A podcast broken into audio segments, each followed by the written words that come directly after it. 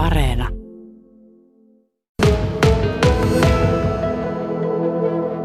Se oli heti Suomessa, kun se alkoi kiertua, niin niitä ensimmäisiä paikkoja se huvikun puoli. Ja tuota, yleensä oli nuorta ja paljon ja tunnelma oli aika jäätävä. Minkä verran mahtui porukkaa silloin, kun tupa oli täynnä? No siellä oli meillä ka- vähän yli 2000 ennätys. Silloin oli sen verran muistan, että se ei tuota yltänyt ihan tuonne 900 seutu oli silloin ensimmäisellä kerralla, kun Dingo kävi.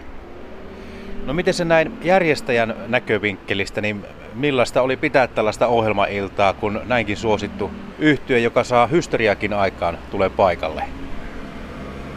No järjestäjähän nyt tietysti tätä toivoa lajina, että onhan se nyt huomattavasti parempi kuin tuota, jos on yksi tai kymmenen, kun on sitten kaksi tuhatta, että niin branditkään ei ole ilmaisia ja sitten kuluja valtavasti, että ja kun yritetään se urheiluseurassa tehdä bisnestä, että niin urheilu hankkia, niin tuota, tämä on tietysti mieluisa. Mutta toisaalta sitten siinä on vähän stressiä, sydän vapisee, että tuota, saanko kaikki sujumaan sitten, että ei satu tämmöisessä yleisöryntäyksessä mitä on pahempia ongelmia. Muistatko, miten tuo Dingo-ilta meni silloin 80-luvun puolenvälin tienoilla?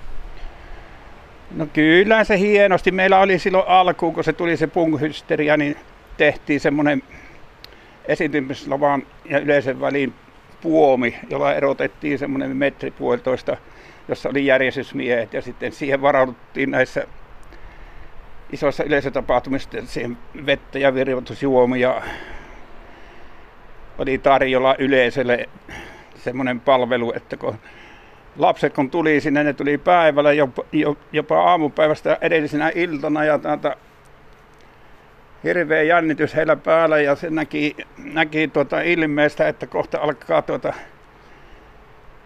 kuivua lapset ja tuota, eikä mitään ruokaa, niin se pyörtyminen oli aina yleistä sitten. Meillä niitä nyt ei monesti sattunut ja täällä estettiin, että tarjoltiin ne sai ilmaiseksi siitä nauttia sitten vettä ja virvokkeita. Millaisia vaatimuksia yhtyellä oli esimerkiksi takahuonetarjoilun tai muiden, muiden toiveiden suhteen? No eihän ne kummosia. Jostain syystä huikun puoli se pääsi noihin orkesterin suosioon, että meillä ei ne pyynnöt ollut, me tarjottiin kai enempi kuin tuota, oli pyyntö, että meillä niin oli vähän ruokatarjoulusta lähtien. Että. Pääsitkö juttuun yhtyön jäsenten kanssa? No kyllähän sitä yleensä päästiin. Tosi se nyt oli kiireestä, kun minä vastasin siitä illan tapahtumme päävastaava. Mutta ainahan sitä nyt sanaa varsinkin sitten kun tutummaksi päästiin. Ja tuota, jos ei muulla, niin sitten kun pojat lähti, niin ne, tai bändi lähti, oliko se nais, naisia tai miehiä, ne kävi tuota meitä sitten emänän kanssa käsin kiittämässä, että tämä oli semmoinen mukava huomioosoitus, jota ei tulla urheilupiirissä tunneta.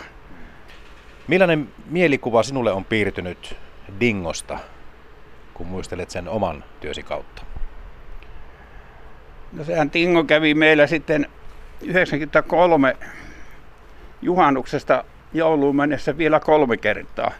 Ja silloin pääsin niin enemmän tutustumaan ne yöpykit tuolla meidän seuran majalla. Ja tuota, se tietysti alkuun näytti, ja ne itsekin myöntänyt, että se, kun se suosio tuli niin nopeasti, niin ilmeisesti vähän kasvatti tukkaa, mutta tuota, ei sitä huvikummussa huomannut, että ei siellä niin kuin liivoja ollut, että kyllä minä jostain syystä meni se orkesterin keskus, keskuudessa se sana, että tuota, siellä on tavallisia savolaisia, niihin kanssa on mukava olla.